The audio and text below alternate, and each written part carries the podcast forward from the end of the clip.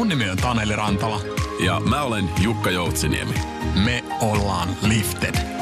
Tervetuloa kuuntelemaan Yksi hyvinvointi-podcastia. Ei muuta kuin erittäin isosti tervetuloa äh, Yksi hyvinvointi-podcastiin. Motivaation Suomen mestari, itsensä kehittämisen ylivaltias motivaatiomies Jesse Kinnunen. Ah, kiitos velisäni, kiva olla täällä näin mikrofonin ääressä taas Jäbän kanssa, Jäbän kanssa juttelemassa näinkin päin, että tota, pääsen nyt vieraalle Jäbän podcastiin, kun olet ollut motivaatiomiehen podcasti ihan vakiokalustoa jo vuosikausi. Kyllä, eli Jessen kanssa siis tosiaan ollaan tehty useita podcasteja ja teema on ollut vähän sama kuin tänään. Että tänään ajateltiin, että puhutaan itsensä kehittämisestä, puhutaan siitä, että minkälaisia konkreettisia työkaluja ja keinoja pystyy löytämään tässä jatkuvassa uudessa normaalissa. Mm. Tätä sanaa jotkut vihaa, mutta et kuitenkin poikkeustilassa huomataan, että niin kuin ihmisiä puhututtaa enemmän kuin koskaan tällä hetkellä. Mm. Just itsensä johtaminen ja henkinen jaksaminen ja tähän kaikkeen muutokseen sopeutuminen, niin varmasti Jesse on täysin oikea henkilö puhumaan näistä asioista. Kiva olla täällä näin. Mutta lähdetään kuitenkin liikkeelle siitä, ja, että mi, mitäs Jesse, niin sut tunnetaan myös motivaatiomiehenä, ja niin kuin tästä tuli jo esille, niin teet myös podcastia. Ja mistä tämä koko motivaatiomies ää, sai alkunsa, ja, ja mennään oikeastaan sinne vähän niin kuin sun taustoihin kanssa syvemmälle, että kuka sä oot, Jesse? Joo, no tota, ää, jos, jos tuohon vastaa sellainen pienen tarinan kautta, niin tota, päivätöitä, päivä, päivätöissä tosiaan tällä hetkellä on, on tota myynnin parissa sellaisessa firmassa kuin Nightingale Health. Mutta sitten yleensä mä aina sanon näihin päivätöiden lisäksi, että öisin mä sit motivaatiomies, ihan kun silloin mä tässä kanavoisin jotain omaa, omaa tota, oman elämän tota Batman-arkkityyppiä. Mutta tota, ää, tosiaan teen podcastia ää, harrastuksena siinä tässä sivussa, sitä on nyt tehty viisi vuotta, mutta se story, story oikeastaan menee vähän pidemmällekin, että tota, ää, lähdin opiskelemaan tuossa itse asiassa nyt tein kymmenen vuotta sitten Skotlantiin, Skotlantiin tota, politiikkaa ja siellä opiskelin ja siellä ollessa tuli tosi paljon tehtyä niin kuin itsensä kehittämisen juttuja. Tämä niin kuin henkilökohtaisen kehittämisen personal development projekti alkoi aikoinaan mun yhden friendin kautta kanssa sillä, että, että lähdettiin, lähdettiin ihan niin kuin tietoisesti parantaa meidän omia sosiaalisia taitoja, treenausta, ruokavalioa, deittailua, kaikkea tällaista se on vähän niin kuin jokaisella tyypillä se itsensä kehittämisen matka alkaa yleensä jostain paikasta ja sitten se niin kuin päätyy, päätyy ennemmin tai myöhemmin sinne samaan kaninkolo, samoihin kaninkoloihin sitten niin biohakkeroinnin ja, ja tota, filosofia ja tällaisen kanssa. Ja meikäläinen sitten niin yliopistossa opiskeli filosofiaa kanssa ja tykkäsin siitä toki jo paljon lukiossa, mutta niin kuin tällaisia juttuja tuli tehtyä ja vaikka tosiaan politiikkaa opiskelin, niin tuli muutamia frendejä coachattua siinä ää, yliopistoaikana Skotlannissa ja, ja tota, yhdenkin kaverikaan tehtiin semmoinen prokkis, missä lähdettiin niin fokusoitua siihen, että nyt pitää saada kiloja pois ja vähän niin aktiivisuutta sosiaaliseen elämään ja messiin yliopistojärjestöihin ja kaikkea tällaista. Ja sitten niin se, se jätkä pudotti, niin kuin, oliko se nyt niin puolen vuoden aikana joku vajaa 20 kiloa ja sitten niin sen sijaan, että se oli, se oli vaan jutuissa messissä, niin se olikin järjestäjä puheenjohtajana ja vetäjänä. Se oli siisti duunipaikka ja deittaa ja kaikkea. Että okei, okay, vitsi, että, jos mä voin vähän dominoi tökkäämään saada näin siistejä vaikutuksia ihmisissä, niin ehkä, ehkä jotain tällaista mun pitäisikin tehdä. Plus mä en myöskään päässyt ulkoministeriön töihin, kun mä hain sieltä, tota, niin, niin niitä duunipaikkoja ei silloin tullut saatu, joten tavallaan se oli, se oli sillä, että okei, okay, tämä kiinnostaa kyllä aika paljon enemmän, että ehkä mun vahvuudet on täällä. Sitten mä hain opiskelemaan niin kuin, sitä, että missä, missä tota kontekstissa tota voisi tehdä skaalassa, niin tuonne tota LSC, managementtiin ja HR, ja päädyin sitten, päädyin sitten sieltä, sieltä oppii, oppii aika paljon työkaluja, mitkä sitten tuli toki työelämässä tosi hyvin käyttöön nyt tässä näin, mutta tuli aika kova motivaatio siellä sitten kuunneltua niin Tim Ferris podcastia ja Joe Rogania ja tällaista, että okei, että hei, se mä oon, mä oon monta vuotta opiskellut näitä juttuja, mä oon pystynyt muutamassa tilanteessa auttaa mun frendejä, ja niin kuin LSSsäkin mä pidin pari semmoista luentoa yli mun koulukaverilla. Mutta okay, ehkä, ehkä mä alan tota, puhua tästä myöskin podcastissa. Ja, ja tota, siitä se lähti liikkeelle sitten viisi vuotta. Olen mä muutama blogikirjoituksenkin tehneeni, mutta, tota, mutta kirjoituskillit on vielä sen verran paljon huonommat kuin tämä puhuminen, niin kuin, vaikka kyllä tämä välillä meikäläisen niin tarinointikin Finglishin puolelle menee, niin tota, podcasteissa on tullut pysyttyä. Joo, kyllä, ja tämä on, tämä on hauska, koska meitä yhdistää tämän niin kuin, itsensä kehittämisen intohimon lisäksi myös niin kuin hyvin paljon tämä työhyvinvoinnin ja työyhteisöjen kehittäminen. Kyllä. Sinne pääsee kanavoimaan tätä hyvää, niin puhutaan vielä siitä ja Nightingale heitistä ja tästä niin kuin mm-hmm. tulevaisuuden ää, työ, työkykymittaamisen edelläkävijyydestä tietyllä tasolla. Ehdottomasti.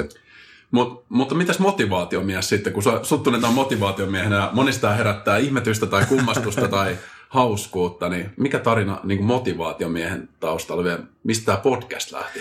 No joo, se oli, se oli just sillä, että, että kun mä olin tullut takaisin, takaisin sit Briteistä Suomeen ja, ja tota, siinä niin kun mietin sitä, että, että miten, miten näitä juttuja pystyisi ää, jakaa, mitä, mistä mä oon saanut itse hyötyä muille.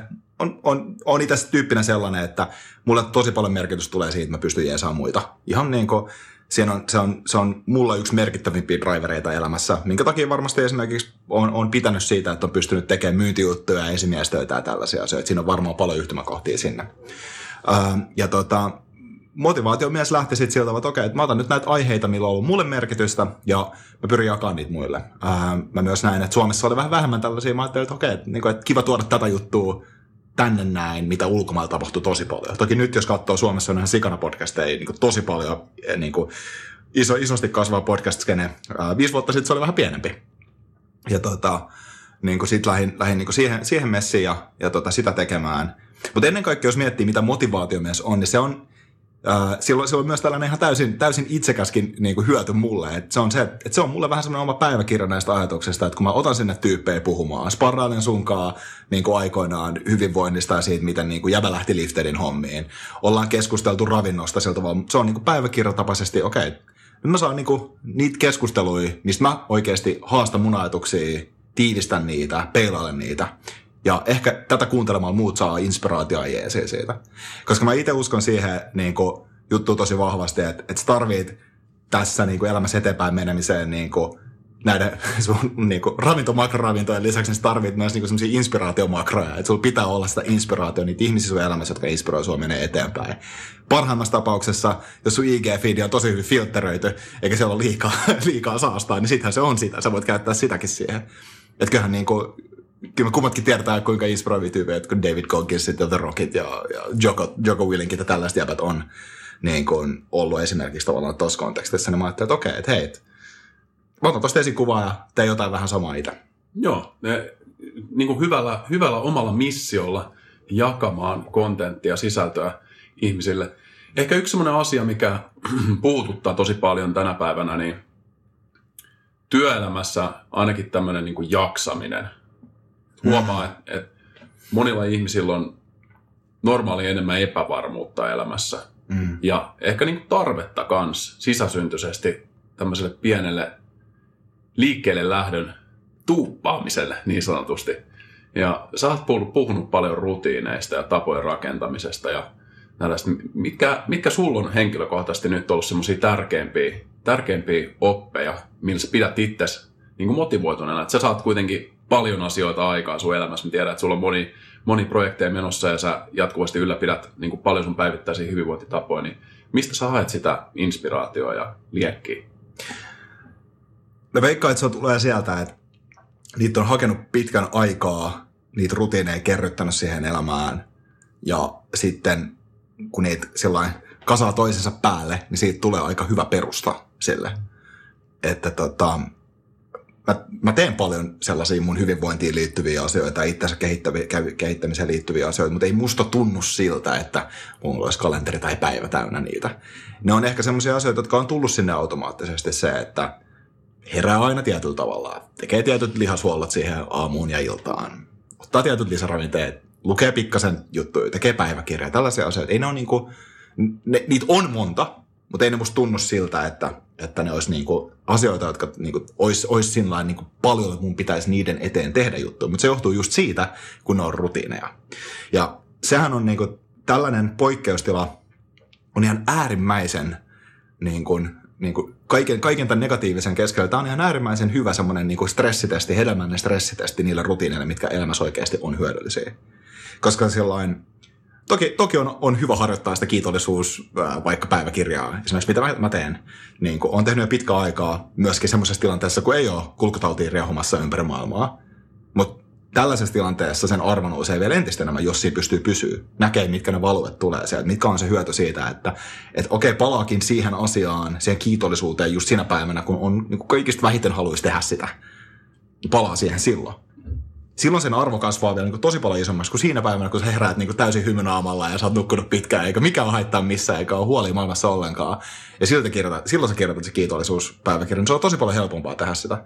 Mutta sitten jos ne rutiinit putoo siinä vaiheessa, kun alkaa tulee ulkopuolista kaosta elämään, niin sitten niiden rutiineen niin kuin resilienssi on aika pieni. Ja se on ollut kyllä hyvä huomaa, mitkä on sellaisia rutiineita, jotka on kestänyt esimerkiksi tätäkin. Joo, kyllä, hyviä havaintoja ja sen, sen huomaa kyllä, että tämä tämmöinen kohmuotoinen elpyminen, niin sitä, sitä niin kuin ajatusta voi äh, skaalata aika monille eri tasoille. Et yksi taso on ehkä tämä henkilökohtainen hyvinvointi, että tämmöiset isot muutokset, mitä tänä vuonna on tullut, niin niille ihmisille, ketkä ei ole aikaisemmin panostanut siihen omaan hyvinvointiin ja niihin tapoihin, mitkä mm. rakentaa sen niin paljon, niin niille, niille tämä on ehkä luonut sitten semmoisia isompia haasteita mm. ja niin kuin isompaa sopeutumista. että kuitenkin siinä voi olla se positiivinen, että epämukavuusalueelle joutuminen luo sitten ehkä semmoisia hyviä herätyksiä siihen, että niitä pitää luoda niitä tapoja, rutiineja. Mutta kaikille ei kuitenkaan ole sitä työkalupakkia siihen, että, että pystyisi lähtemään luomaan niitä pysyviä muutoksia. Siinähän tämmöiset niin kuin elämäntapa ja hyvinvointiin liittyvät haasteet usein tulee, no tulee just, että jos lähtee tekemään semmoisia väliaikaisia ratkaisuja. Mitkä, mitkä sulla on ollut, kun jos mietit omaa taivalta ja sitä, mm. niin kuin olet ihmisiä lähtemään liikkeelle näiden tapojen luomisessa, niin mitkä on ollut semmoisia siinä alkutaipaleella tärkeitä havaintoja? No, tosi, tosi moni asia, varsinkin niin kuin viime aikoina, kun on tällaisia juttuja sparrailu, on ehkä myös kehittynyt siihen asiaan, että liittyy siihen, niin kuin, ei edes siihen, että mitä oikeasti haluaa elämässä, vaan mitkä on ne omat arvot, mistä lähtee liikkeelle. Ja tämä on itse asiassa mun mielestä, äh, jos mietitään tätä niin stressitesti-analogiaa vähän, mä jatkan kyllä tästä vastauksesta ehdottomasti, mutta tähän pätee organisaation ihan yhtä, yhtä hyvin kuin se pätee ihmisiin. Että tämähän on niin kuin erimä, äärimmäisen hyvä stressitehti niille, niille rutiineille, niille käytännöille, niille kulttuurin kulmakiville, mitä on organisaatioissa – ja nähdään, mitkä, mitkä kestää tämän läpi. Mitkä niistä jutusta, jotka oli ne, ty, ne tiedätkö, kulttuurin paikat, ne organisaation, ne käytäntöjen paikat, mitkä, mitkä oli esimerkiksi jonkun firman vetotekijöitä, kun asiat meni hyvin. Mitkä kestää tämän läpi, mitkä murenee tällaisessa tilanteessa. On niin kuin, kun me päästään tästä sitten, mä en tiedä päästäänkö me tästä jonkin uuteen normaaliin lainausmerkeissä tai jonkinlaiseen rokotteen jälkeiseen aikaan, mutta sitten on kyllä oikeasti ihan äärimmäisen hedelmällistä tehdä tosi, tosi semmoinen hyvä niin kuin pieni tilinpäätös siitä, että mitkä oli ne jutut meidän organisaatiossa, meidän firman kulttuureissa, meidän prosesseissa, mitkä kesti ja mitkä osoitti olevansa tosi, tosi hyödyllisiä tässä tilanteessa. Ja mitkä, mi, mitkä tämä niin kuin ikään kuin leikkasi pois automaattisesti niin kuin kestämättöminä ja vähemmän tärkeänä juttuna. Ja tämä on niin kuin, tätä pystyy lähteä tietysti katsoa just tässä henkilökohtaisessa elämässä. Ja tähän ne arvot tulee. Että et on myös kiinnostavaa nähdä, että muuttaako esimerkiksi tämä koronakriisi organisaatioiden arvoja, kun on, onkin onko jotkut arvot organisaatiolle merkityksellisimpiä, kun eletään selviytymisen aikaa suhteessa kasvun aikaan esimerkiksi. Ja tämän takia just vaikka henkilökohtaisessa elämässä, niin jos miettii, että, että sä haluat kehittää itseäsi ja millä tahansa alueella, on se niin kuin henkistä hyvinvointia, fyysistä hyvinvointia, ihmissuhteita, ää, mikä tahansa kategoria siinä on, kuten hyvin tiedät, on vain yksi hyvinvointi ja kaikki liittyy kaikkeen, niin kannattaa varmaan, toki voi miettiä sitä, missä on eniten, eniten niin kuin ns parannettavaa omassa elämässään lähteä liikkeelle siitä. Mutta siinäkin kannattaa lähteä liikkeelle siitä, että okei, miksi, miksi mä haluan parantaa tätä? Mikä on se arvo, mitä mä pidän korkealla mun elämässä, mikä ajaa mut nyt tekemään tämän muutoksen? Ja sitten ottaa siihen liittyen jonkun, jonkun jutun, mikä on, joka on niin merkityksellistä, merkityksellinen, merkityksellinen pieni rutiini siitä. Et esimerkiksi mulla oli vieraana toi tota, meidän hyvä frendi Simo, motivaatiomiehen viimeisemmässä podcastissa puhuttiin makroravintoaineista ja ruokavalioista, minkälainen ruokavalio pitäisi valita. Ja Simo vastasi tähän just tältä vaan, se riippuu tosi paljon, mitkä on sulle arvoja. Onko sulle arvoja suorituskyky, onko se pitkäikäisyys, mikä se on, onko se terveys, niin onko se terveys pitkäikäisessä kontekstissa vai onko se lihaskunto tällä hetkellä vai suorituskyky. Mm-hmm. Eli, eli, eli tämä on, mä, mä ehkä en suostu antaa tähän ihan itsestäänselvää vastausta sen takia, koska nämä on aina komplekseja juttuja ja mä oon itse sitä mieltä myös, että että et kun niitä muutoksia lähtee tekemään, niin jos sä oot miettinyt nämä muutokset sillä tavalla, että okei, mä haluan tämän takia tehdä näitä asioita, enkä vaan jonkun lyhyen pienen impulssin takia nyt lähteä tekemään jotain niin kuin viimeisintä muotijuttua hyvinvoinnin kannalta, niin sitten sit ehkä ne, ne muutokset on myös pysyvämpiä. Kyllä, joo, mun mielestä hyvää pohdintaa ja tämä arvolähtöinen ajattelu on kyllä todella arvokasta, voisin, voisin sanoa. Siitä. Pun intended. My, niin, kyllä myös, myös niin kuin tässä henkilökohtaisella tasolla, että tuntuu, että aika usein tämmöiset niin kuin vaikka jaksamiseen liittyvät ongelmat, mistä lähdettiin puhumaan, niin johtuu siitä, että siellä on ehkä semmoinen tietynlainen arvoristiriita sen jaksamisen kanssa si- siinä suhteessa, että ei ole semmoisia arvoja, jotka tukee sitä, että sä vaikka palautuisit tarpeeksi. Mm. Ja moni on ehkä joutunut miettimään niitä nyt uudestaan tässä näin, jos miettii työntekemistä esimerkiksi etänä, on yhtäkkiä muuttunut siihen, että on back to back to back back meetingeä ja, ja, ja ei, ei, ei yksinkertaisesti tuu sitä palautumista niin paljon, jos on vaikka kotona ja perhe on siellä ja, mm. ja ei, ei ole oppinut sitä tauottamista, koska ei tarvinnut, se on niin kuin ympäristön puolesta hoitunut aikaisemmin. Niin nyt sitten joutuu ehkä katsoa niitä arvoja. Ja niin kuin hyvä, jos pystyy menemään niiden omia arvojen, arvojen tasolle ja ehkä kirjoittaa myös omat arvot ylös. Mm. Et se on semmoinen harjoitus, harjoitus, mitä itse ainakin suosittelen erittäin paljon. Toi on, toi on tosi hyvä. Itse asiassa, niin, no, sä, sähän se sanoit tuossa, että jos miettii mikä advice olisi semmoinen vinkki, minkä antaa jollekin, joka lähtee, lähtee liikkeelle omia rutiineja tekemisestä, niin aloita arvojen kirjoittamisesta. Ja, ja niin kuin siitä lähde, lähde, lähde niiden pohjalle tekemään juttu. Ja sitten jos sä et tiedä sitä, niin lähde, mieti, vaikka, mieti vaikka noihin kolmeen pääkategoriaan. Henkinen hyvinvointi, fyysinen hyvinvointi, ihmissuhteet. Kirjoita jokaisen tärkeä arvo.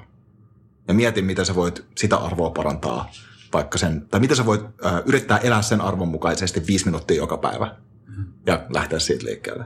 Että niin kuin vaikka tuolla tavalla. No, että on loppujen lopuksi aika helppo luoda erilaisia tuommoisia mekanismeja, sit, kun niihin pääsee kiinni. Kyllä, ja sitten muistaa ne klassiset säännöt, että keskittyy yhteen kerrallaan ja, ja pyrkii löytämään sen ensimmäisen tekijän, mikä, mikä sitten tuo eniten ehkä siihen haasteeseen ja siihen, mitä sulla on tällä hetkellä menossa. Mikä, mikä on tärkein mahdollista ja mikä aika usein esimerkiksi on se palautuminen ja uni, Just unipaikka niin. ihmisille. Et esimerkiksi, no mä voin antaa oma esimerkki mun aamurutiinista, miten se toimii. Mä herään, sen jälkeen mä teen hengitysharjoituksia ja meditaatioa 10 minuuttia. Sen jälkeen mä teen tosi kevyen pienen treenin ja muutaman joogaliikkeen. Ja sitten kylmä suihku ja kahvikuppi ja kiitollisuuspäiväkirja. Ja sitten lähtee päiväkäyntiin. Se on semmoinen puolen tunnin setti suunnilleen, vähän reilu. Mutta siinä on, siinä on toi henkinen hyvinvointi, fyysinen hyvinvointi, kiitollisuus. Pätee niinku tavallaan noihin asioihin. Et ne on kaikki kasautunut niinku päälle siihen tavallaan toisiinsa. Toki siihen kuuluu myös hyvää, hyvää inspiroivaa raskasta musiikkia kanssa. Tota.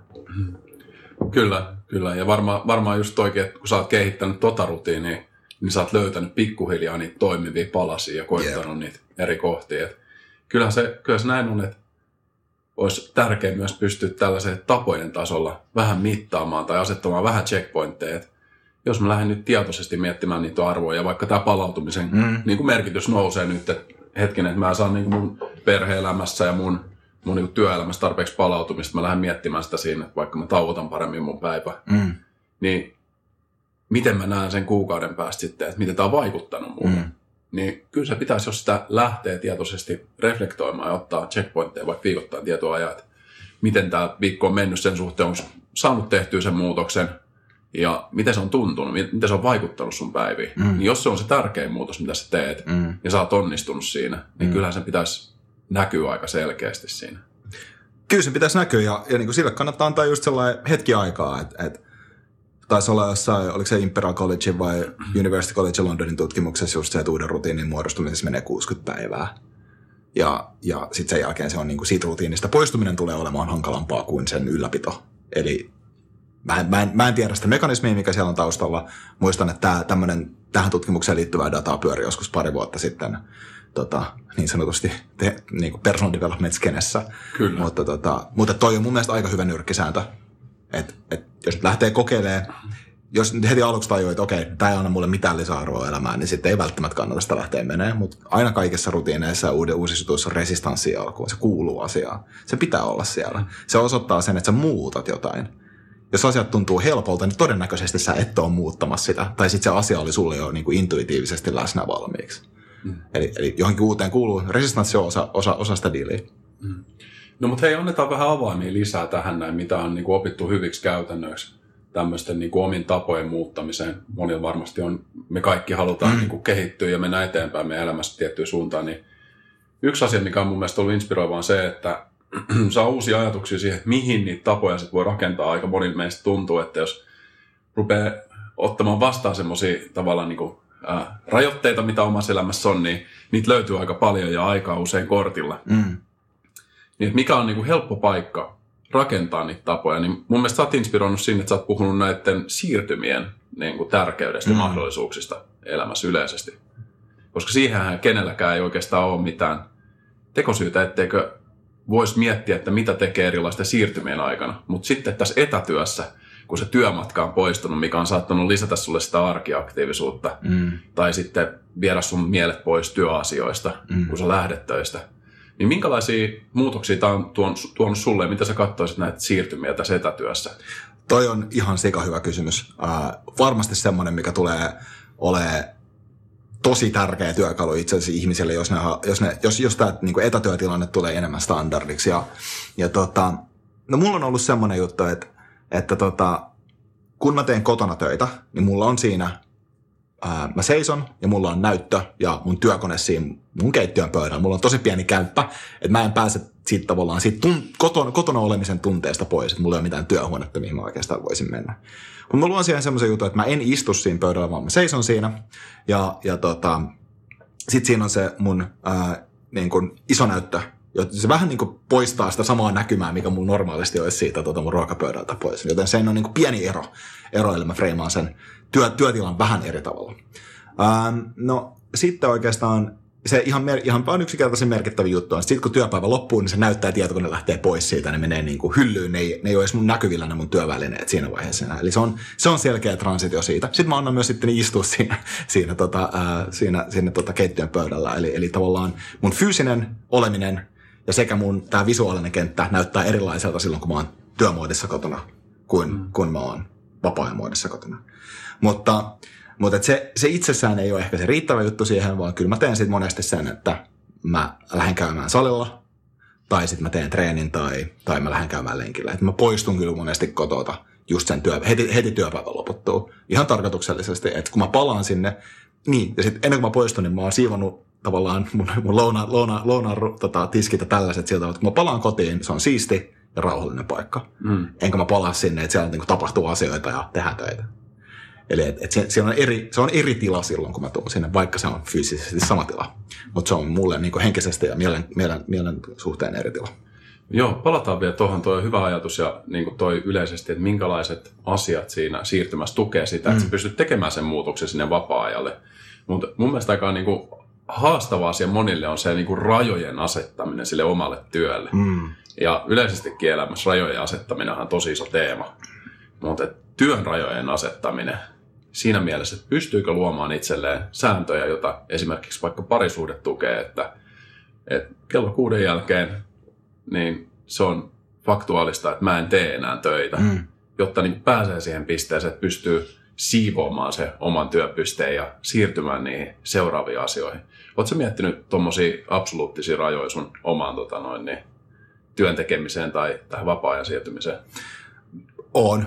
Mä en tee hirveästi töitä sen niin kuin jälkeen, kun, kun tota, mä oon, mä oon vaan siivonut sen tietokoneen pois. Mä pyrin olemaan tekemättä ollenkaan. Mm. On päiviä ja, ja toimeksiantoja tilanteet, milloin tuosta pitää tehdä poikkeuksia, se on aivan ilmiselvää, enkä mä niin kuin, pyrikään olla täysin absoluuttinen siinä. Ihmisillä on erilaisia työtehtäviä, jotkut vaatii sitä, että ne on, ne on enemmän äh, saatavilla, mutta – on, äärimmä, on, on äärimmäisen epätodennäköistä, että jos sä teet työtehtävää, missä sun pääyhteishenkilöt on Suomessa, että sun pitää, että et, et tulee ole katastrofaalisia virheitä tapahtumaan, jossa vastaat johonkin e-mailiin ää, niin kuin aamu kahdeksalta se ilta kahdeksan sijaan. Se on niin kuin tosi pieni osa. Ja siihen ei kannata, ää, semmoista, sitä ei kannata myöskään mun mielestä organisaatiossa ihannoida, että ihmiset vastaa myöhään koska se ei ole sillain, koska sitten ihmiset oppii siihen. Sehän on loppujen lopuksi kiinni siitä, että, että ihmiset kohtelee, kohtelee sua just niin kuin sä haluat, että ne kohtelee sua. Ja se, jos, sä et, jos sä et itse vedä niitä rajoja sun kollegoiden suhteen, niin ne tulee laittaa sulle myöhään viestejä. Ja sitten se on by the way sun vastuulla, että sä et lue niitä, eikä niiden vastuulla, että sä lähetät niitä. Joten tuossa aika selkeä rajanveto on se, että kaikki appit pois, kaikki viestintäapit niin pois puhelimesta. Ää, tai ainakin notifikaatiot pois sieltä. Ähm, jos on työhön liittymään viestintää, niin ja jos sulla on työpuhelin erikseen, niin sittenhän se on niin tosi helppoa. Pidät huolen, että sun työäpit ei ole sun siviilipuhelimessa, ja vaan ne on vaan sun työpuhelimessa, ja sitten se työpuhelin on käytössä vaan työpäivän aikana. Kyllä, ja se on niinku hyvä, mä itse mietin sitä silleen, että mä oon tyytymätön mun omaan itsensä johtamiseen, itseni johtamiseen mm. työpäivän aikana. Jos, jos mä oon niinku joko A, A, ollut liian optimistinen sen suhteen, että mitä mä saan tänään aikaiseksi, mikä on aika klassikko, ettei yhtään semmoista väliä tilaa mm. aukutettu päivälle, kun kuitenkin tulee yllätyksiä. Tai sitten B, mä en ole pystynyt niin kuin, fokusoitumaan tarpeeksi silleen, että huomaa, että kun kello on vaikka viisi tai kuusi ja pitäisi laittaa se tietokone kiinni, mm. niin olisi oikeastaan pakko vähän niin kuin jäädä vielä tekemään. Et silloin, silloin pitää niin kuin, mun mielestä hyväksyä se, että, että nyt tämä oli niin kuin itsensä johtamisen kannalta aika monen oppimispäivä. Että ei päästy tavoitteisiin, aloita mieluummin huomenna aikaisemmin, kun jatkan illalle, mm. koska sitten ei yleisesti seuraa ihan hirveästi mitään hyvää, että jatkaa liian pitkälle. Mutta mun mielestä se, se että niinku millä, niinku arvostaa sitä omaa, omaa niinku itsensä johtamista, että milloin mennään tavoitteisiin. Tavoitteisiin mun mielestä mennään mulla, mulla silloin, kun mä oon osannut priorisoida mun työtehtäviä mm. ja osannut asettaa niinku oikein ne, mitä mä haluan saada tänään aikaiseksi. Mm. Ja, ja pystynyt pysymään siinä aikataulussa. Ja sehän on yllättävän haastavaa. Se on. Totta kai varsinkin, jos on, jos, jos on sellainen tilanne, että tulee työ, työflown keske, keskeyttäviä tiloja, niin sitten saattaa katkea se flow, että sä et saakaan niitä asioita aikaan, mitä sä olisit saanut muuten tehtyä. Ja sitten se domino tavallaan kumuloituu pidemmälle. Mm. Eli kun sä katkaiset sen flow jossain vaiheessa, niin sitten se menee, sä, sä joudut maksaa sitä velkaa siitä sit myöhemmässä vaiheessa sitä päivää. Et se on, ja korkojen kerran by the way, se on, se on myös velassa yksi sellainen tärkeä periaate, että sä joudut ottaa korkoa siihen. Mutta tota, ähm, siinä kyllä kannattaa olla aika tarkkana. Ja myöskin, eh, myöskin sit, sit sillä, jos on sellaisia päiviä, että homma, homma sujuu tosi hyvin, tos, tosi hyviä saa tehtyä itse asiassa niin lyhyemmässä ajassa asioita, niin, niin tota, toki, toki sitä voi ahmasta vähän lisää siinä, mutta sitä voi myös jättää sieltä, että okei, okay, mulla on, nyt mä lähden palautua tästä hyvin, mä teen huomenna nuo jutut. Ja mä, otan, niin kuin, mä teen jotain palauttamampaa niin projektia tai tällaista, jos noita lopettaa vähän aikaisemmin, tai mikä se onkaan se juttu siinä. Että niin kuin, se oli ihan hauska se Hemingwayn taktiikka, että se kirjoitti aina, se aloitti aloitti joskus aamu yhdeksältä ja sitten kirjoitti jonnekin ilta, iltapäivä kahteen. Ja sitten lopetti siihen kahteen, vaikka silloin olisi ollut hyvä flow. Koska sitten oli hyvä paikka, mistä jatko heti seuraava päivä kirjoittaa tavallaan. Et siinä oli oma logiikkansa sillä toki kirjailija, joten luovan työn referensseen on, en, en, en, en ala yleistää liikaa myöskään Hemingwayn elämästä noita asioita, mutta voi sieltä ottaa jotain inspiraatiota. Siellä on varmaan monenlaisia tarinoiden perusteella. Onhan nuo kirjailijoiden, kirjailijoiden kirjoitusluoteet toki sellaisia, että ne on aika vekkoleet lukea, varsinkin kuin Hunter S. Thompsonin kanssa, mutta tota, mä en tiedä minkälaisia applikaatioita niillä elämäntyyleillä on kyllä työelämää sillä laajemmassa skaalalla. Niin, kyllä tämä tietotyötä on monenlaista siihen usein palataan, mutta toi, toi on niin kuin mielenkiintoinen teema kanssa toi sitten kun on, on päässyt siirtymään siihen palautumisen puolelle, niin semmoisia erilaisia äh, hermostollisia ärsykkeitä myös siihen, että pystyy palautumaan. Meillä on Suomessa talvi ja kylmä aika mm. alkamassa ja siellä on niin kuin paljon semmoista, mikä, mikä luo myös mahdollisuuksia sen pimeyden lisäksi. Mm. Että varmaan se, se missä niin kuin voidaan haastaa ja innostaa ihmisiä, niin on ainakin tämä tota, noin niin kylmä sopeutuminen, mm. mikä on ollut trendissä viime vuosina – just tämmöinen tota noin, niin avantouinti ja kylmät suihkut ja muut. Minkälainen näkemys sulla on tästä syksystä, että mitkä tulee olla semmoisia hyviä, hyviä tota noin, niin vapaa siirtymiä sulla? No ne tulee olla just kaikki tollaisia. Se, se fyysinen elementti mun mielestä on tosi tärkeä siinä transitiossa. Et, et sit, jos miettii tavallaan työpäivästä poistumista, jos sä teet tietotyötä, ja sun transitio on siirtyä tietokoneelta pelaa PC-peliin, niin se ei ole transitio välttämättä samalla tavalla. Riippuu vähän mikä PC-peli ehkä, mutta niinku, se, se, on mahdollista, että se ei ole samanlainen transitio. Tai jos se on niinku, transitio tietokoneelta ää, niinku selaa, selaa somea kännykällä, mm. niin sä oot edelleen sen niinku, keinotekoisen auringonvalon tota, niinku kimpussa siinä, siinä dopamiiniluupissa, minkä se sun tota, taskujumala antaa. Et se, ei, se ei välttämättä toimi. Se fyysinen elementti, tuo talvi, kylmyys, ulos meneminen, se, että sä, sä, sä muutat kirjaimellisesti sun fyysistä olo, o, niinku, olemusta ja teet myös sillä keholla eri asioita, kun sä teet sen työpäivän aikana, rat, on niin kuin ihan ratkaisevassa asemassa tuossa. Myös avanto on äärimmäisen hyvä esimerkki siitä, mikä on se on, se, on niin kuin, se on ihan sama, kuinka paljon sä haluaisit vastustaa sitä. Se on niin brutaali kokemus, että se aina muuttaa sun myös kuin henkistä olotilaa ja niin kuin mielenolotilaa siinä tilanteessa, kun sä meet sinne. Me, meet, kuin meet sä millä tahansa mindsetillä sinne stulterilaiselta pois sieltä. Vähän sama asia mun mielestä jossain hyvässä lenkissä tai kuntosalitreenissä tai mikä tahansa laji, mitä sä käyt harrastamassa, niin se, se, se ajaa tuota samaa asiaa. Jos vaan pystyy menemään töistä mahdollisimman nopeasti jonkun harrastuksen pariin, niin siinä on iso hyöty. Aina ei pysty. Se, se auttaa olla, että sun pitää lähteä hakemaan hake, hake, viemään skidei-treeniin tai tekee jotain muuta asiaa tai sulla on mitä tahansa commitmentteja. Mutta toki se, että jos sä oot ihmisten kanssa sen sijaan, että sä oot näytön kanssa, niin sekin on jo transitio. Ja sekin, siitäkin on ihan hyvä. Se, se, se, se, ja varsinkin jos siihen keskittyy sillä tavalla, niin se antaa myös sitä samaa. Kyllä.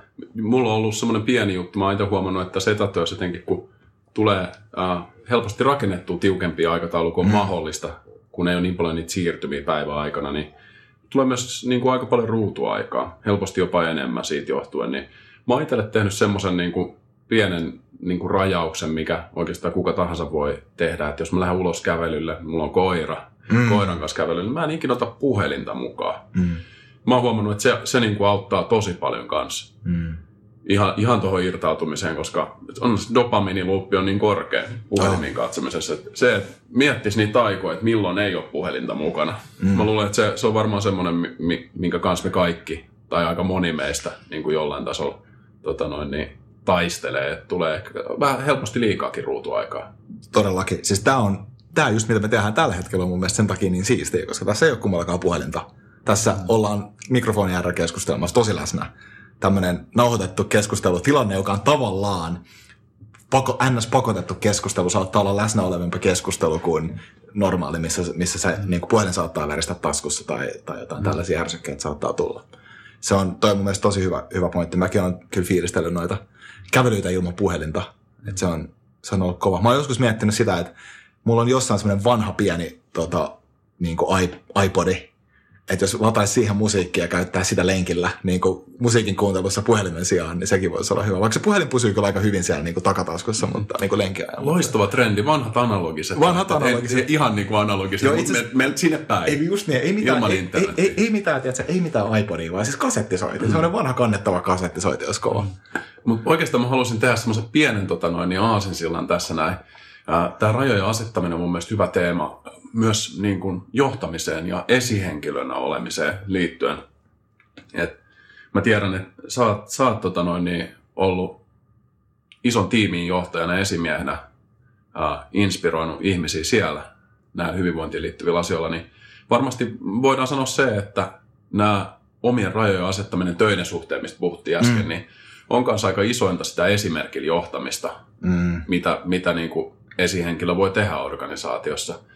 Ja mitä sulle, sä oot ollut tuolla A-talentilla, LinkedInistä voi tarkistaa, niin mitään mitenkään salaista tietoa. Ei olekaan. Niin siellä oot ollut tota, johtamista kehittämässä mm. ja muuta, niin mitkä on ollut semmoisia keinoja, millä sä oot motivoinut ihmisiä niin huolehtimaan itsestään siellä? Mun tähän, tähän, tähän liittyy pari avainjuttua. Ähm, yksi on se, että jos sä haluat johtaa ihmisten hyvinvointia, niin sun on pakko johtaa esimerkillä se ei niin kuin toimi se, että, että tota, älä tee niin kuin mä teen, vaan teen niin kuin mä sanon. Eihän tota ohuempaa ohjetta tässä maailmassa ole, jos nyt ihan rehellisesti ollaan. Sehän vie kaiken uskottavuuden siitä ohjeesta. Ihmiset muutenkin saattaa, niin kuin, oot sä, oot sä johtavassa semmoista, ei, ne ottaa ehkä enemmän siitä niin kuin inspiraatiosta malliin kuin siitä, että sä käskytät niille, tai lainausmerkeissä käskytät niille jotain asiaa. Se ei välttämättä todellakaan toimi. Mä uskon itse paljon enemmän siihen, että johdat esimerkillä, ja sä johdat, johdat ihmisiä tuntemaan ne mahdollisimman hyvin. Että, että yksi semmoinen tosi kova työkalu on se, että kysyy ihmisiltä, että hei, mitä menee? Se on mun mielestä niin sen työhyvinvoinnin johtamisen avainjuttu on se, että sä tunnet sun tiimiläiset. Koska siihen vaikuttaa niin älyttömän moni asia. Jälleen kerran yksi hyvinvointi. Ei, ole, ei niin työhyvinvoinnin ja niin vapaa-ajan hyvinvoinnin erottaminen on hirveän järkevää. Esimiehenä duunissa sulle ei ole va- valtuuksia vaikuttaa siihen vapaa-aikaan – mutta jos sulla on oikeasti hyvä ja haavoittuvainen suhde, siis mä tarkoitan haavoittuvaisella suhteella niin kuin sen niin kuin kollega tai sun, sun niin kuin johdettavankaan semmoista suhdetta, missä pystyy haavoittuvaisesti, luottamuksellisesti puhua asioista, niin sulla on suuremmalla todennäköisyydellä enemmän tietoa siitä, mikä on sille ihmiselle tärkeää sen hyvinvoinnin kannalta. Koska jollekin ihmiselle se, on, se voi olla se asia, että duuni on se paikka, minne se pääsee pakenemaan sen henkilökohtaista elämää että silloin sä haluat pitää huolta, että se duuni on tosi hyvässä kondiksessa. Toiselle ihmiselle duunilla voi olla puhdas välinearvo. Että se ei ole itse asiassa hirveän merkityksellistä sille sen elämän kannalta, mutta sen perheelämä on äärimmäisen merkityksellistä ja siellä olevat asiat on tosi tärkeitä, että sä haluat tukea, että sä annat vaikka jotain joustoa, joustoa siihen, missä hän pystyy tekemään duunia tai tällä tavalla. Know your people. Koska sit sä pystyt oikeasti johtamaan niitä. Mun mielestä on aika avainsana just toi haavoittuvaisuus, mistä sä puhuit. Et itse huomaan jälkeenpäin niin kuin omista äh, esimiehenä toimis- toimimisen opeista sen, että voisi olla rohkeammin niin kuin haavoittuvainen ja se tuo paljon hyvää. Ja se antaa muille tosiaan niin kuin tilaa kertoa niistä omista haasteista. Et kun esimerkillä johtamisesta puhutaan, niin mä luulen, että monilla niin kuin nuorilla esimiehillä, paljon puhuttu tästä tänä syksynä, että ketkä on eniten kuormituksessa, niin on mm. yksin asuvat ihmiset ja nuoret, nuoret esihenkilöt, mm. joilla niin kuin on varmasti niin kuin puutteellista itseluottamusta siihen johtamiseen ja nyt niin kuin osa niistä työkaluista, mitkä on ollut tosi tärkeitä, ihmisten informaalit kohtaamiset ja semmoinen käytävä keskustelu, niin on jäänyt sitten johtamista kokonaan pois. Niin se on niin kuin mielenkiintoista, että miten tässä tilanteessa nuorena, nuorena tota, esihenkilönä pystyy johtamaan. Mutta et sekin, että puhuu niistä haasteista avoimesti, mitä itse ollaan esimerkiksi tässä tilanteessa ollut. Mm. Että se luo sen kynnyksen siihen, että ihmiset voi kertoa niiden haasteista, koska sehän on se, niin kuin viime podcastissa Kamilla Tuomasin kanssa juteltiin, että huono merkki on se, että jos ei kuulu mitään keskustelua tai mm. valituksia tai haasteita sieltä organisaatiosta sen sijaan, että niitä kuuluu. Että se on, niin kuin, jos se ei ihmiset ala kertoa niitä, niin se on huolestuttava merkki. Se on tosi huolestuttava merkki ja, ja niin kuin, siis mun onnistumiset ää, niin kuin mun esimiestyössä on ollut ihan, siis jo, jo niin kuin niiden perustana on ollut se, että mulla on ollut niin kovia tiimeläisiä, jotka on johtanut mua ylöspäin oikealla tavalla. Johtaminen menee, mun mielestä tämä on Extreme Ownershipin niin kuin Joko, Joko Willinkin yksi parhaimpi juttu siitä, että you lead up and down the chain of command. Että jos et, jos sä otat vastuun siitä, että sun esihenkilö pystyy tekemään sen duunin, mikä hänen pitää tehdä hyvin, ja sä, pidät, ja sä otat omistajuutta siitä myös, niin se todennäköisesti tulee pitää tekemään sen paremmin. Että niin kysy, sun, kysy, kysy sieltä sun johtajalta, että mitä se tekee, mitä sillä menee. Onko sillä kaikki hyvin? Onko se, jaksaako se hyvin? Niitä kysymyksiä ehkä, mitä normaalisti tulee alhaalta ylöspäin, niin niitä voi ihan hyvin mennä toiseen suuntaan. Mm. Ja se, on, se antaa tosi paljon arvoa, koska esimerkiksi silloin niin kuin, mä, opin, mä opin tämän tosi, sellainen, tosi, tosi konkreettisesti just semmoisesti niin kuin, yhdessä tiukemmassa johtamistilanteessa, missä niin kuin, äh, mun tiimiläiset oli mulle, hei, että et, et, et oikeasti meneekö, että kuinka hyvin sä jaksat? Ja mun jotenkin ehkä semmoinen gut eka reaktio siinä oli, joo ihan hyviä, ei tässä mitään, nyt priorisoidaan vaan tehdä asioita. Ja sitten eikö ihan oikeasti? Ja sitten mä huomasin aivan, että kyllähän mäkin olen tässä kuormittunut. Mä olisin voinut ihan hyvin sanoa se. Ja sitten kun mä sanoin sen, tuli jälleen kerran entistä niin kuin parempi haavoittuvainen ilmapiiri, parempi luottamus siihen, että okei, yhdessä tähän tähän näin. Vaikka on tiukka paikka ja vaikka on itse väsynyt, niin erityisesti semmoisessa tilanteessa kannattaa myös sanoa niille omille tiimiläisille, että sä oot väsynyt, on tiukka paikka, että on ihan varma, miten kaikkea tässä kannattaa toimia. Sitten ne osaa auttaa sua myös. Mun mielestä tosi hyvä kommentti ja niin kuin ajatus just toi, että ylöspäinkin voi. Mm. Että meille kaikille niin kuin työelämätaito, jos haluaa luoda parempaa kulttuuria omassa työyhteisössä, niin se, että juttelee se esi, esihenkilönsä kanssa, yep. kuka, kuka on niin kuin itsestä vastuusta, että mitä silmenee ja pyrkii saamaan sitä niin kuin avoimuutta kanssa siihen suuntaan. Se ei ole niin kuin, välttämättä normi, mm. mutta se on varmasti tosi tervetullut. Siis todellakin, eihän se lue ihmisten työsopimuksista, niiden pitää johtaa ylöspäin. Mutta, tota, mutta jos, sä haluat, jos sä haluat luoda hyvää, hyvää kulttuuria, missä niin kuin, asioita tapahtuu, ja myöskin sä pystyt antaa sille sun niin kuin, tyypille, tyypille, joka on susta vastuussa työkalun johtaa sua hyvin, niin sit se on sun velvollisuus. Mistä se, voi, niin mistä se voisi tietää, miten sua kannattaa johtaa, jos sä et kerro sille? Ei se, niin kuin, silloin, jos, on, jos on kokenut johtaja, niin se osaa. Se, se, se, se pystyy varmasti lukemaan silloin jotain best practiceja, mitä se voi käyttää. Mutta jos, jos niin kuin sun esimies ei kysy sulta, että hei, että niin kuin sitä, että okei, okay, miltä tavalla sua kannattaa ottaa? Minkälaiset työkalut on niin sun suorituksen kannalta järkeviä? Minkälaista tukea sä tarvit silloin, kun on tiukka paikka? Minkälaista tukea sä tarvit silloin, kun on tylsää? Minkälaista tukea sä tarvit silloin, kun niin kuin asiat menee hyvin ja sulla on hyvä flow päällä? Onko se niin silloin enemmänkin hands off vai haluat sä lisää haasteita vai mitä se on? Tällaiset asiat on ihan syytä selvittää mm. niin kuin eri, eri tilanteiden varalta. Ja sitten jos se ihminen ei tiedä, niin se on ihan fine. Jos se, jos se sun, niin kuin, sun, sun, tota, sun esihenkilö ei tiedä, niin sekin on ihan fine. Mutta mut jos, jos noissa keskustellaan, niin sit, sit siinä vaiheessa, kun tulee tämmöinen joku tietämätön tilanne, jos kumpikaan ei tiedä, mitä pitää tehdä, niin sitten kummallekin on semmoinen niin oletus siitä, että okei, me voidaan avoimesti lähteä keskustelemaan tästä, eikä tarvitse miettiä sieltä, että mitä se metti, mun pitäisi tehdä nyt äkkiä vai joku päätös. Mä voin ottaa pari askelta taaksepäin hengittää syvää ja miettiä kysyä rauhassa, että okei, mikähän on meidän paras, meidän paras lähtökohta tähän tilanteeseen. Kyllä. Ja mun mielestä tässä, tässäkin asiassa niin kuin johtumisessa niin on hyvä tulla niihin arvoihin ja pohtia sitä. Mä luulen, että monelta vielä puuttuu se, että on pohtinut niitä omia johtamisen arvoja. Kyllä. Mitä ne periaatteet, periaatteet on siellä takana. Ja varmasti just yksi asia on toi avoimuus ja herkkyys, tuommoinen, että pystyy aistimaan ihmisissä niiden tarpeita ja uskaltaa avoimesti tuoda omi, omia tarpeita ja, ja niin kuin on rohkeasti kiinnostunut ihmisistä siellä arvoissa. Mitä muuta, onko sulla ollut esimiehenä mitä semmoisia arvoja? Mm. Joo, to, toi, toi, toi on tullut paljon toi ää, haavoittuvaisuus, luottamuksellisuus. Se, on, se oli mulle semmoinen tosi merkittävä aha-elämys sen jälkeen, kun mä luin ton, luin ton Five Dysfunctions of a Teen-kirjaa ja mä pääsin niin myös käyttämään niitä oppeja. Mä olin, pääsin, pääsin käyttämään niitä oppeja mun duunissa. Mm, toinen juttu on toki kans tulee arvoihin, tulee tuohon niin omistajuuden ottamiseen. Että et se olosuhteiden tai muiden henkilöiden syyttäminen, niin siis se voi, siis haasteet työssä voi olla täysin muista, ne voi olla, tai nyt täysin, ne voi olla hyvin vahvasti muista henkilöistä olosuhteista johtuvia. Se on ihan fakta. Tämmöisiä tilanteita tulee vastaan, milloin ei ole susta kiinni. Se on tyyppi, joka voi tehdä niille kuitenkin siinä tilanteessa jotain sun oman kohdalla oot sinä. Omistajuuden ottaminen on aika älyttömän tärkeää. Ja yksi semmoinen, yksi semmoinen arvo, en tiedä onko tämä ehkä arvo vai enemmänkin malli, niin on kyllä tällainen, no mitä mä sanoisin ehkä tällaiset niin metakognitiiviset kyvyt. Ja mitä mä näillä tarkoitan on sitä, että on kyky tarkastella itteensä ns. Niin kolmannesta persoonasta ja nähdä esimerkiksi keskustelun sisällä omia virheitä, muuttaa mielipideitä siitä huolimatta, että niin kuin, oma, oma emotionaalinen reaktio on se, että perhana, että vitsi mä oonkin väärässä tässä, mutta mä halunnut hävitä tätä väittelyä. Ja sen sijaan onkin sellainen, että ei vitsi, totta, näiden toisten informaatio on paljon parempi kuin mun. Vaikka mä niin väitin just puoli tuntia vastaan, niin ne on muuten oikeassa. Niin sitten ottaakin sillä paras, että itse asiassa muuten hei, ootte oikeassa. Että et, et tämä on kyllä parempi tämä teidän lähestymiskanta. Ja, ja niin kuin väitin, väitin äsken kovaa vastaan, mutta nyt olette esittänyt niin vaku, vakuuttavat argumentit, että tollahan meidän kannattaa mennä. Toi on kypsää. Toi luo luottamusta. Toi on haavoittuvaista.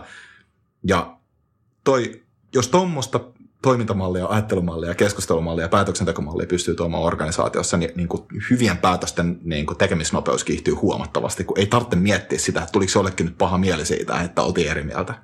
Vaan ne ihmiset pystyy siitä huolimatta, että vaikka niillä tulee emotionaalinen reaktio väärästä olemisesta, niin pystyy menemään nopeasti sen yli ja nähdä se kokonaisuus, nähdä se tiimin voittaminen eikä sen yksilön voittaminen. Ja jälleen kerran niin kuin sitä on helppo aliarvioida sitä voimaa, mikä sillä esimerkillä on. Mm. Että se niin työelämässä myös tai yleisesti elämässä, että ei ota asioita henkilökohtaisesti. Jep. Että et ei tarkki, takeru siihen omaan egoon. Mm. Sen suhteen työelämässähän sitä kulissia on helppo ylläpitää ja varsinkin kun on aina isoissa yrityksissä varsinkin semmoista korporaatiopolitiikkaa ja mm. pitää, pitää näyttää fiksulle, niin sielläkin ehkä se niin kuin rohkeasti, rohkeasti niin kuin myöntäminen, jos on väärässä ja muuta, niin aika, aika arvokkaat juttuja. Äärimmäisen. Mutta jos hypätään, hypätään nyt sitten vielä yhden, yhden tason ylöspäin, puhutaan sitten työyhteisötasosta, mm. niin me molemmat niin tehdään tämä työyhteisön hyvinvoinnin kehittämisen ja, ja oikeastaan niin kulttuurin kehittämisen kanssa töitä myös. myös ja toi arvo, arvokeskustelu on mun mielestä täälläkin hyvä, että yrityksen arvoja mun mielestä aika usein niin kuin työntekijän näkökulmasta. Mm. Saattaa olla, että työntekijät ei ehkä ihan niin kuin tarpeeksi käy läpi sitä, että mitä ne yrityksen arvot on. Mm. Ja mitä se arvojen mukainen toiminta on, miten se vaikuttaa muuhun. Mm. Niin sä oot ollut myös rekryalalla aika paljon. Mm. Niin miten sä näet, että kohtaa toi, että ihmiset oikeasti etsii työtä esimerkiksi semmoisista yrityksistä niin kuin yrityksen arvojen perusteella tänä päivänä? Siis on, tota mä toivoisin näkeväni totta kai lisää, että ihmiset pystyy löytämään sellaisia organisaatioita, missä niiden omat arvot matchaa. Ää, hyvä rekryprosessi varmaan myös sorttaa sellaisia ihmisiä sen, niihin organisaatioihin, että, että sinne ei päädy sellaisia tyyppejä, jotka ei tule olemaan linjassa niiden firman arvojen kanssa. Ää, toinen kysymys on sitten, että onko ne firman arvot sen niin kuin, onko, onko ne firmalle hyödyllisiä, onko ne esimerkiksi asiakkaiden kanssa linjassa, niin se on, se on, se on toinen kysymys. Ähm, mutta kyllähän niiden pitäisi olla se, niin kuin, niiden arvojen pitäisi tukea niin kuin, tuloksellista ja menesty, menesty, menestyksekästä liiketoimintaa ja sen firman niin kuin, pitkäaika, pitkäaika strategiaa. Että se nyt on ihan selkeä juttu, että niiden pitäisi olla jotenkin linkissä siihen. Ja jos ne on sellaisia arvoja, mitkä vetää puolensa sinne oikeanlaisia tekijöitä, niin sitten ne on myöskin niin kuin hyvä employer branding työkalu. Ähm, ja tota, niistä kyllä kannattaa olla aika suora. ja myöskin sanoa siinä vaiheessa. Se on mun mielestä tosi hyvä, että niinku sitä odotusta hallitaan myös tuolla tasolla siinä rekryprosessissa. Että jos kysyy siltä, jos, jos, se, jos se organisaatio on oikeasti, jos ne organisaation työntekijät on oikeasti sisäistänyt ne arvot kunnolla, niin, niin tota, sit siinä vaiheessa on ihan täysin, täysin mahdollista, että ne tulee, tulee matchaa siinä, siinä, siinä tasolla myöskin niin kuin siinä rekryprosessissa sillä tavalla, että siinä voisi olla jotain järkeä. Toki voi olla myöskin se, että riippuu vähän missä vaiheessa uraa tämä rekrytointi on käynnissä ja minkälainen henkilö on kyseessä. Koska jos palataan tuohon aikaisempaan esimerkkiin, niin voi olla oikeasti, että joku on, on äärimmäisen hyvä siinä omassa työtehtävässä ja se on täysin välinen arvo vaan se duuniselle. Mm. Ei, ei sit niillä arvoilla ole niin iso väli. Se voi olla, tä, niin kuin, se voi olla hullu domain ekspertti jossain yhdessä jutussa. Ja sitä, siis sillä ei oikeasti ole välttämättä niin paljon väliä, että onko se nyt niin kuin sama, onko se se henkilö, henkilökohtaiset arvot, sen firma-arvot. Jollekin tyypille se voi olla iso juttu, mutta tämä on myös vähän semmoinen yksilöllinen asia. Että mm. et, et, et, se on vähän, että kuinka, me, kuinka ns-mekaaninen osa sitä niin kuin, sen organisaation toimivuutta se yksilö on. Niin, sellainen nice to, nice to have juttu. Ja varmasti sitä arvoa, niitä arvoja on niin kuin erityisesti siinä johtamisessa hyvä tuoda. Ne ei ainakaan saa olla niin kuin suorassa räikeässä dissonanssissa se henkilö, henki, niin kuin sen yksilön kanssa. Et niin kuin, jos vaikka empatia on organisaatioarvo, niin, ja, ja, ja sitten sinne tulee joku semmoinen tyyppi, joka niin kuin, jolle minkäänlaista niin kuin, välittämistä muiden tunteista, niin mm. ehkä siinä tapauksessa ei ole hyvä matchi. Kyllä. Varsinkin, jos se joutuu tekemään ihmistä kateen. Vaikka ne ei ole henkilökohtaisella tasolla niin tärkeitä itselle, niin ainakin niin. se, että allekirjoittaisi ne niin kuin töissä. Joo, olisi syytäkin allekirjoittaa Kyllä. töissä. Kyllä. Että se on niin kuin, ei, ei, toi, on, toi on vähän, toi on, toi on ar, arvo, arvokas, arvokas aihe kyllä, mutta ei ole, ei ole helppo niin kuin suoraan tuoda tota rekryprosessiin ja voi olla vaikea myös niin kuin, tosi hyvin mittaa sitä siinä. Että mikä siinä on tavallaan, että kuinka, kuinka value aligned tämä tyyppi nyt on. Et loppujen lopuksi rekryprosessissakin tärkeintä, tärkeitä elementtejä toki on, on, on, on se, että se on niin kulttuurifitti tietysti sitä. Kulttuuri ja fit, arvofit, ne on toki ison läheisyyksiä, lähe, lähe, lähellä toisiaan paljon juttuja, mutta totta kai tärkeää on myös se niin kuin performance siellä, tai niin kuin tärkeämpääkin jopa ehkä. Kyllä. Ja tämä on niin kuin mielenkiintoista varmasti nämä monien yritysten arvot on ollut tässä koetuksella mm. tämän poikkeustilan aikana, että onko se sitten semmoisia, totta kai niin kuin arvoissa on kehitettävää ja ne, niitä muokataankin sen mukaan, kun asiat muuttuu. Mietitty, mm. huomannut, että nyt kun on kuullut yrityksien uusia strategioita, niin siellä on otettu ihmiset entistä paremmin huomioon, mitä on luotu nyt niin kuin tämän vuoden aikana esimerkiksi. Tämmöisen oman, oman niin kuin pienen mutuanalyysin pohjalta. Mutta se on niin kuin mielenkiintoista sitten, että miten kun ihmiset ja hyvinvointi näkyy jollain tasolla siellä yrityksen arvoissa ja sit sitä kautta siellä strategiassa myös. Joo, on tosi kiinnostavaa, että pysyykö toi? Että niinku, et tuleeko tämän syklin aikana tehdyt arvot olemaan semmoisia, jotka jää niille organisaatioille? Vai sitten jos meillä on niinku tosi kova kasvuvauhti jossain vaiheessa päällä, niin vaihtuuko ne? Vaihtuuko sieltä, vaihtuuko sieltä jotain, vai, vai, kehittyykö ne johonkin toiseen suuntaan? Että toi niinku, mä oon ihan samaa mieltä, että mun mielestä se niinku, ihmis, ihmisten tuominen niin kuin enemmän siihen organisaation arvo, arvomaailman keskiöön on niin kuin äärimmäisen, äärimmäisen järkevää, koska mm. menestyvä organisaatio pitää omista niin kuin, ihmisistään huolta tosi hyvin. Mm. Et, niin kuin, mutta mun mielestä tässä ehkä, ehkä semmoinen oma, oma kommentti, minkä tykkään myös nostaa tässä tilanteessa, on se, että mä en muista missä, mistä tota, joku tällainen ää, meemi-valokuva kiersi LinkedInissä jossain vaiheessa, missä oli se sellainen, että niin kuin successful organizations oli, tai sellainen menestyvät organisaatiot keskittyy ihmisten hyvinvointiin eikä tuloksen hyvinvointiin, että tulosten, eikä, tulo, eikä tuloksiin, että tulokset tulee sitten perässä. Ja oon vähän sellainen, että no nyt kyllä kuulosti aika semmoiselta niin käsien heilottelukuotelta, että menestyvät organisaatiot keskittyy siihen tuloksen tekemiseen ja ihmisten hyvinvointi on yksi tärkeä tulos siitä. Se on yksi, yksi, se ihmisten hyvinvointi on yksi tärkeä tulos siitä ja se on äärimmäisen tärkeä työkalu siihen. Siinä on jonkinlainen kehä, mikä pyörii. Hyvinvoivat ihmiset saa aikaan, aikansaavassa organisaatiossa on olensa hyvinvoivia ihmisiä. Se on niin kuin positiivinen luuppi, mikä sieltä tulee.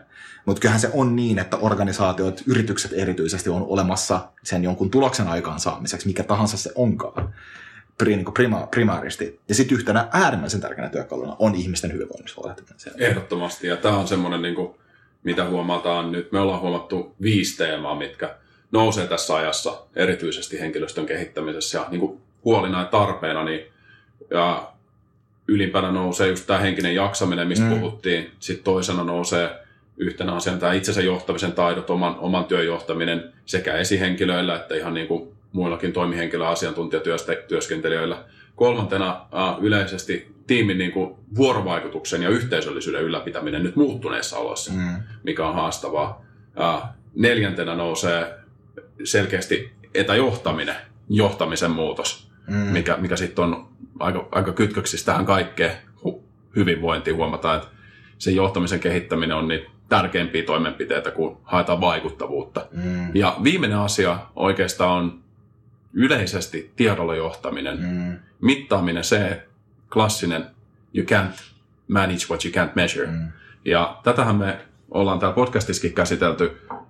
Marko Kestin kanssa työparina on päässyt viemään tätä tiedolla johtamista eteenpäin yrityksissä tosi paljon.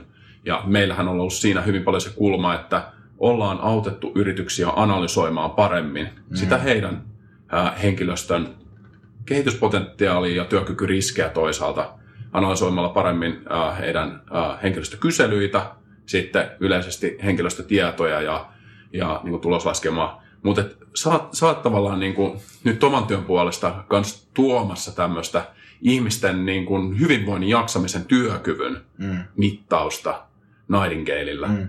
Niin haluaisitko kertoa vähän niistä opeista, että mitä sä oot itse saanut, mistä niin kuin on kyse tässä Nightingalein mittauksessa? Joo, no, ehdottomasti.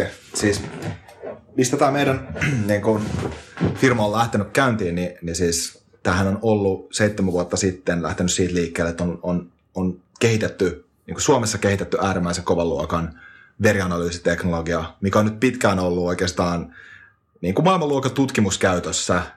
Yhteistyötä on tehty niin kuin kovimpien yliopistojen kanssa, UK Biobankin, THLn kanssa ja nyt niin kuin tämä tutkimuspuolella tämä palvelu, tämä sama, sama mittaus niin kuin, äh, niin kuin korkean luokan mittausteknologia on tuotu sitten niin kuin B2B-kuluttajapuolelle tässä meidän My Nightingale-palvelussa. Jos mä mietin tätä, että mikä, mikä tämän niin kuin merkittävin mitattavuuden äh, pointti tässä on, on se, että, että terveys, nimenomaan se niin kuin ne meidän perusterveyden mittarit, niin niitä on oikeastaan, niihin voi saada jotain indikaatioita siitä, että, että kun näkee, näkee sen, että miten, miten, miltä, miltä, miten hyvät tuntuu ja missä sykkeet menee ja no, mitä paljon vaassa näyttää tällaista asioita. Mutta oikeasti, jos sä haluat tietää sitä, että niinku, miltä sun terveys on, niin sä, sä näet sen, kun sä menet niinku kirjaimellisesti pintaa syvemmälle ottaa niinku veri, verestä biomarkkereita selville. Ja me ollaan t- tässä niin kuin meidän Nightingale-palvelussa pyritään tekemään se sillä tavalla, että se on helposti lähestyttävä, ää, se tulee niin kuin se palvelu itsessään, se näyttöönotto on yksinkertainen helppo kokemus, ne tulokset tulee nopeasti helposti ymmärrettävässä muodossa mobiilisovellukseen. Ja tärkeimpänä se, että sitä ei käydä ottamassa vaan kerran sitä näytettä, vaan sitä käydään esimerkiksi puolen vuoden välein katsomassa ne omat tulokset. Jos on ollut joku semmoinen kohta siinä omasta niin kuin, ää, verianalyysi, mitä haluaa parantaa ehkä vähän nopeammin. Tai tällaista. Mutta se idea on nimenomaan se, että, että sä saat aitoa dataa tarpeeksi usein siitä, mitä sun, mitä sun kropas oikeasti tapahtuu ja miten niin kuin, miten, se, miten, miten esimerkiksi sun eri, erilaiset elintapamuutokset niin kuin vaikuttaa siihen sun, sun terveyteen? Miten sun treenaaminen vaikuttaa siihen, uni vaikuttaa siihen, ruokavalio, jaksaminen, palautuminen esimerkiksi, onko sulla ollut kuormittava puoli vuosikasta, onko sulla ollut kuormittava aika duunissa, miten hyvin ne sun omat elämäntapamuutokset on oikeasti auttanut sua siinä? Joo, ja mä pääsin tekemään sen testin, kävin tekemässä sen testin ja tosi positiivinen kokemus kaiken kaikkiaan, se niin kuin itse mittauskokemus ja ja se appi, mikä siinä oli pohjalla. Mä luulen, että tämä on semmoinen asia, mikä puhuttelee tosi moni ihmisiä mm. nyt, kun on ollut vähän poikkeukselliset elämäntavatkin tässä etätyössä. Mm. Että monilla on ehkä ruokarytmit mennyt siitä perinteisestä työpaikkalounasta uusiksi, niin joillakin saattaa näkyä, että vaikka arkiaktiivisuus on laskenut. Mm. Ja näähän on just niitä asioita, mitä mitataan, kun katsotaan sitä sydänterveyttä, kolesteroleja, katsotaan niitä lipidejä, mitkä liittyy tähän pitkäikäisyyteen mitä, mitä siitä mittauksesta näkyy. Nimenomaan, ja siis se niin kuin koko meidän firman missio on, olla, on oikeasti tuoda niin healthcare eikä sickcare. Mm. Meidän merkittävimmät elintapasairaudet, sydänverisuonitaudit ja kakkostyypin diabetes esimerkiksi, niin pääsy on se, että me havaitaan niitä aivan liian aikaisemmissa vaiheissa, me alkaa, tai aivan liian myöhemmissä vaiheissa, että riskejä alkaa tulee. Jos, jos saat arvion kolmekymppisenä siitä, että minkälainen riski sulla on seuraavan kymmenen vuoden aikana sairastua sydän, sydänverisuonitauteihin tai kakkostyypin diabeteksen, sä pystyt tekemään oikeasti muuve aika varhaisessa vaiheessa, tai jos sä oot 40 tai 50 siitä. Mutta sitten jos se tulee, sit kun se on se ongelma, ongelma todennäköisyys kasvaa todennäkö, todennäköisesti mitä, mitä myöhempään elämässä mennään tietysti, ja jos on ylipainoa tai ei ole, on, on vaikka geneettistä taakkaa sille tai jotain tällaista, niin, niin tota, näiden asioiden mielessä pitäminen, varsinkin niin kustannustehokkaalla tavalla kuin me, mitä esimerkiksi me pyritään tarjoamaan, niin on investointi siihen, että sä pystyt katsomaan sen niin kuin pitkällä aikavälillä, että okei, että et niin kuin nyt, jos mä, jos, mä, jos mä ajattelen tätä elämäntyyliä tällä tavalla, niin mä pidän nämä riskit alhaalla. Koska se, se, sitä, sitä on vaikea tietää, että mikä oikeasti yksilölle sopii esimerkiksi ruokavalion ja sitten tämmöisen niin kuin, oman ruokavalion tai liikunnan tai tällaisten asioiden kannalta, tai lisäravinteiden tai näin.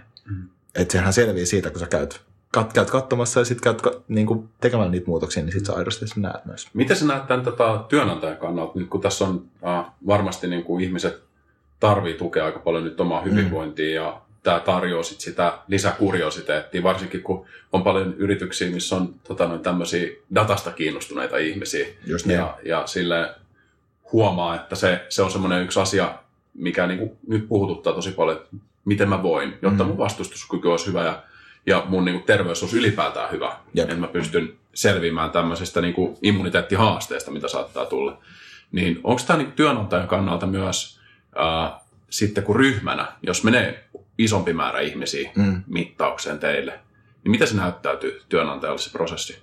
No siis työnantajalle itsessään, itsessään niin kun, jos, jos meidän palvelu ostetaan, niin se on, se on hyvin, hyvin simppeli sinänsä, että me hoidetaan se, että kaikki saa itse sen koodin ja pystyy buukkaamaan ajan milloin haluaa testeihin ja, ja se, on niin kun, se on hoidettu sillä tavalla, että se ei ole mikään hirveän iso organisointi, tai siis se on lähes olematon organisointi hassle varsinaisesti sitten niin ostajalle. Toki voidaan järkkää myös sellaisia tilanteita sitten, ehkä nyt tämä tämänhetkinen tilanne ei ole siihen optimi, koska meillä on tämä kulkutauti täällä yhteiskunnassa, mutta esimerkiksi sellaisia setteitä, että tullaan toimistolle vaikka ja järkänään siellä sellainen päivä, missä voidaan ottaa näytteitä sitten niin kuin yhdellä kerralla.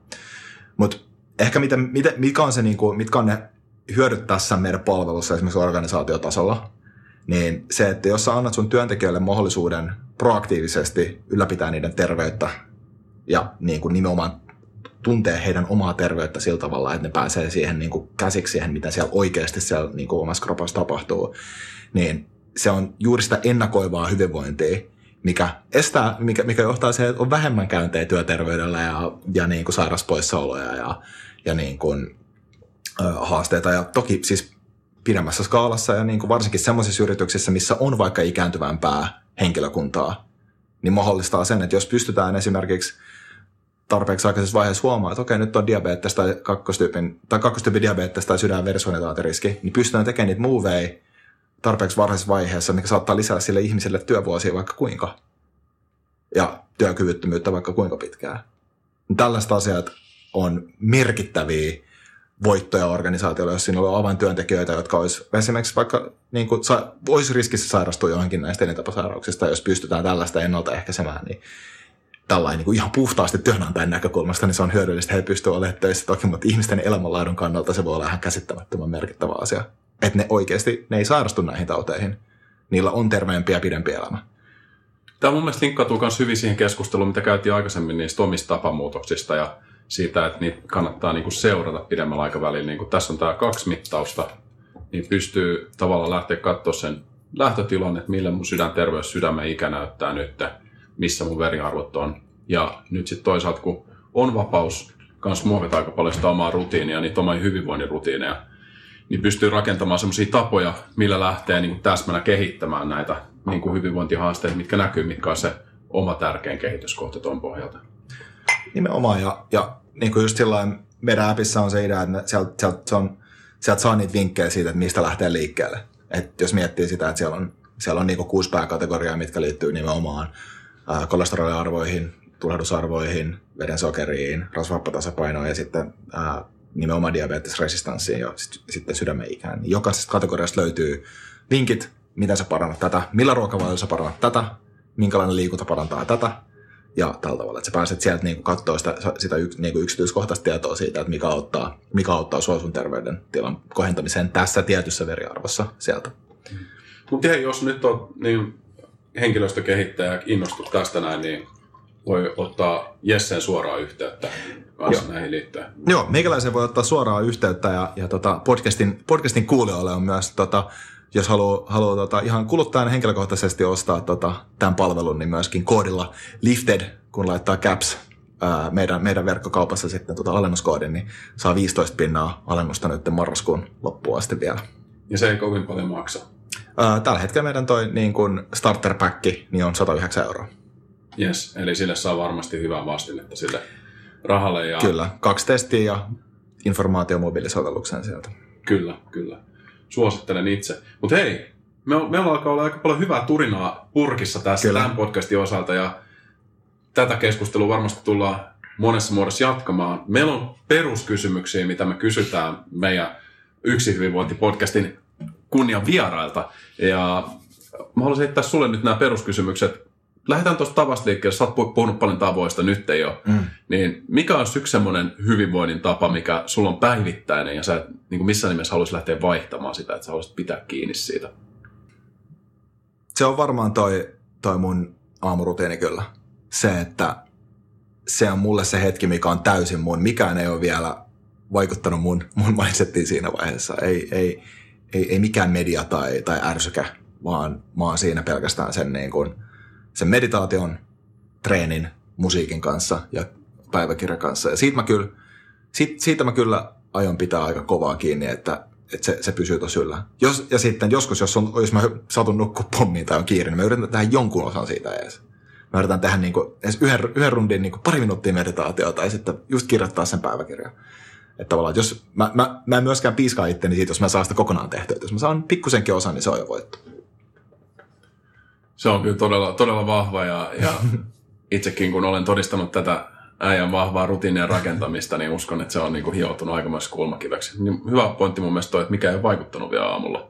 Että sä pystyt oikeasti ottamaan sen kontrollin sitten mm. siihen päivään ton, ton just sulle sopivan tavan kautta. Se on vaan sun. Mi- mikä sulla olisi vinkki, toinen kysymys, mikä meillä toistuu aina, niin mikä olisi vinkki kymmenen vuotta sitten Jesselle? Mit, mitä sä haluaisit antaa, antaa evääksi? Kymmenen vuotta sitten Jessillä mä olin just silloin, silloin muuttamassa Skotlantiin. Ja se olisi varmaan se, että, että hemmetti soikaa, kun sä muutat Skotlantiin, niin ota sun golfbagin mukaan. Et, mä, mä, vähän hävettää, että mä, mä kiersin vain yhden kierroksen sen niin kuin neljän vuoden aikana siellä. Se oli kyllä St. Andersin Old Course, mutta tota silti. Ää, ää, tota, kymmenen vuotta sitten. Tosi vaikea sanoa. Ää, Paljon opittu sen Pal- jälkeen. pa- paljon on opittu sen jälkeen, toki oma elämä on muodostunut just sellaiseksi, mikä, mikä sitten niin kuin niiden oppien kautta, mikä siitä pitikin tulla. Ää, mutta tota, kymmenen vuotta sitten mä sanoisin, että Oh, vitsi, nyt, nyt lait, lait, laitat pahan kyllä tulee tuosta noin, koska tuossa on, on, on, on monia vinkkejä varmaan, mitä tuohon tulee. Mutta ehkä, ehkä mä lähtisin miettimään sitä, että opi ajattelemaan. Ihan aidosti ajattelemaan. Ja koska se oli semmoinen vinkki, mikä mulle auttoi jo kymmenen vuotta sitten, että mä opettelin filosofiaa ja sitä, että mistä tieto muodostuu. Ihan, että miten yleensäkin voidaan päätyä siitä, mikä mielipide tai asia tai johtopäätös on oikea. Eli ihan, ihan kriittinen ajattelu, ajattelu on semmoinen työkalu, mikä on äärimmäisen tärkeä. Tätä yliopistossa niin onneksi metodikursseilla tällaisella opetellaan, mutta tuosta laajemmalla skaalalla omaa elämää käyttää. Niin ei ole mun mielestä liian varhaista paikkaa, millä, missä sitä lähtee kultivoimaan. Että opi, opi ajattelemaan ja haasta omia ajatuksia. Loistavaa, iso, iso, iso tämmöinen juuritaso tota, oppi-ajatus.